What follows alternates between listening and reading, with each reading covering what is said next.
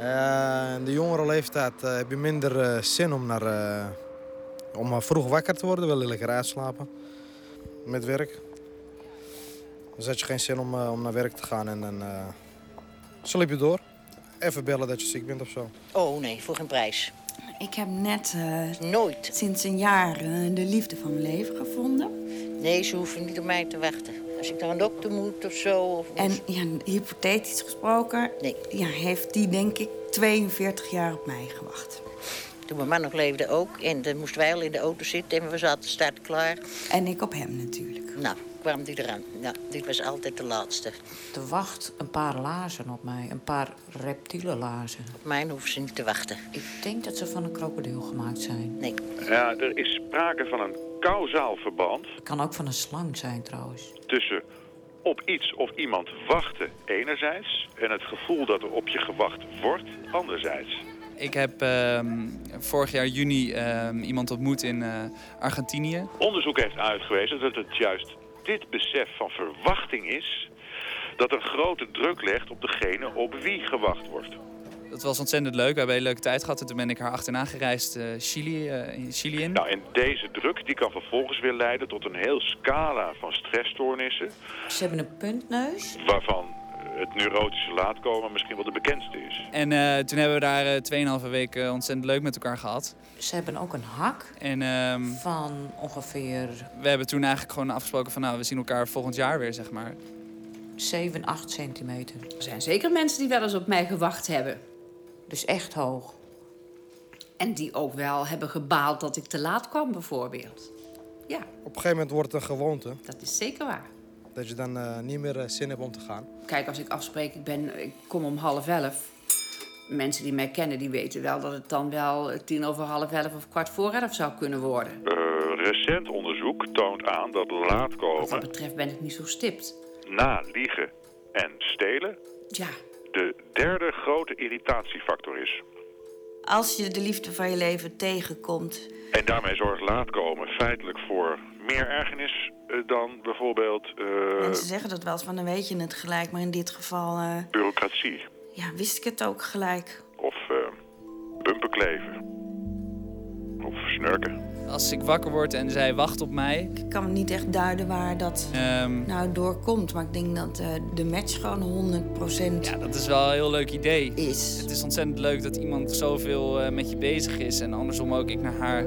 Eh, terwijl er zoveel ruimte tussen zit. Ik ook echt niet verwacht eigenlijk dat het zo lang zou duren nog. En dat mijn gevoel nog zo sterk zou blijven. Nou ja, zowel mentaal als, eh, Maar er zit toch nog wel eh, meer dan 10.000 kilometer tussen. als op andere vlakken.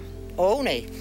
Ik lag in het ziekenhuis en toen kwam er een vriendin van mij op bezoek. Vanaf de eerste seconde dat hij binnenkwam, En zij ehm, had die lazen aan. toen eh, schoot er door mijn hoofd. En het gekke is eigenlijk dat zij eh, haar onderbeen mist. Oh oh, dat is hem. Maar daar merk je helemaal niks van. Wie wacht er op mij? En ik dacht toen ik haar zo zag lopen, Het is misschien gewoon de vrouwelijke kant van mezelf. die lazen, die wil ik straks ook. Van wanneer laat je nou eens zien wat je allemaal in huis hebt? Iemand die op je wacht, hè, dat gold eigenlijk tot in het midden van de 18e eeuw als het summum van eh, romantische liefde. Zij is iets ouder dan ik. Dus zij had het eigenlijk gewoon gelijk over trouwen. Zij wilde gewoon naar Nederland komen.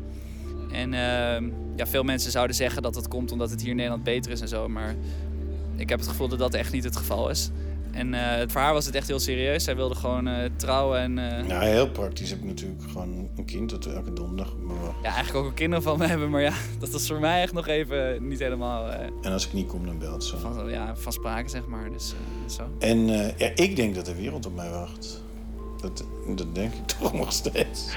Maar in onze tijd eh, wordt het idee van iemand die op je wacht eigenlijk meer geassocieerd met stress en met verplichting. als ik afspreek met mijn zusje Eh, bijvoorbeeld je baas of eh, om half elf... iemand die je opwacht. Ja, die kan al ziedend worden als ik er één minuut of twee minuten... Nou, dat is niet waar. Als ik vijf minuten over half elf er ben... dan wordt ze heel erg boos al. Mijn man die, eh, komt eigenlijk altijd te laat. 's ochtends vroeg dan, eh, dan blijft hij gewoon te lang liggen. En overdag, ik, ik weet het eigenlijk niet. Hij is- hij heeft altijd nog weer even snel iets anders te doen. En dan, eh, ja, En dan roep ik altijd al wel van over 10 minuten gaan we weg, over 5 minuten gaan we weg, over 3 minuten gaan we weg. Maar toch altijd te laat. Het mooie is, ze was zelf vroeger ook altijd categorisch te laat. Dat zit dus blijkbaar toch in de genen. Maar zij heeft zelfs haar genen voortwonnen en ze komt zelf voortaan altijd stipt op tijd. Sterker nog, ze geeft cursussen time management. Ik heb wel het gevoel dat ik een soort iets unieks bij te dragen heb.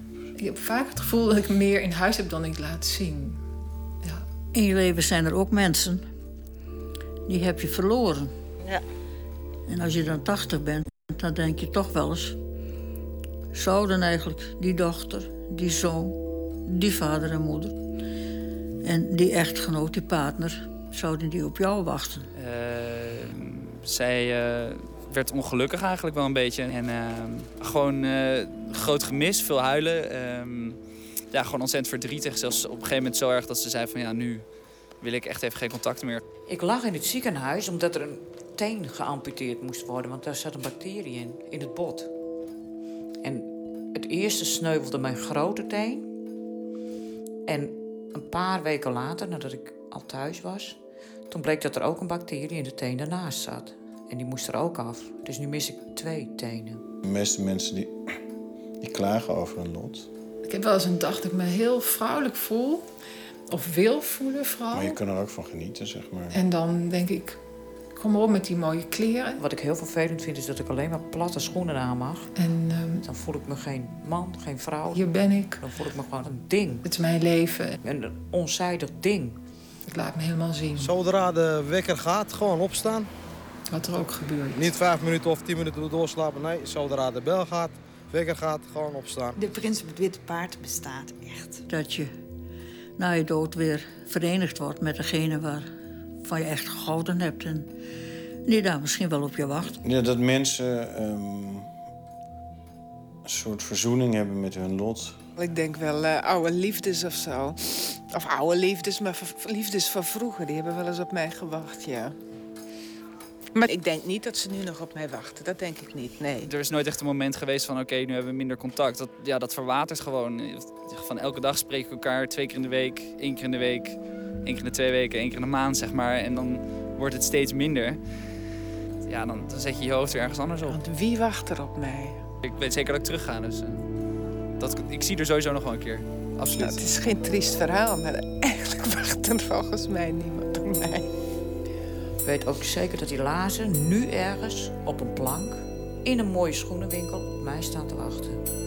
Het percentage volwassenen waarop niemand wacht, En ik denk dat daarnaast ook nog een heel erg leuk tasje op mij staat te wachten.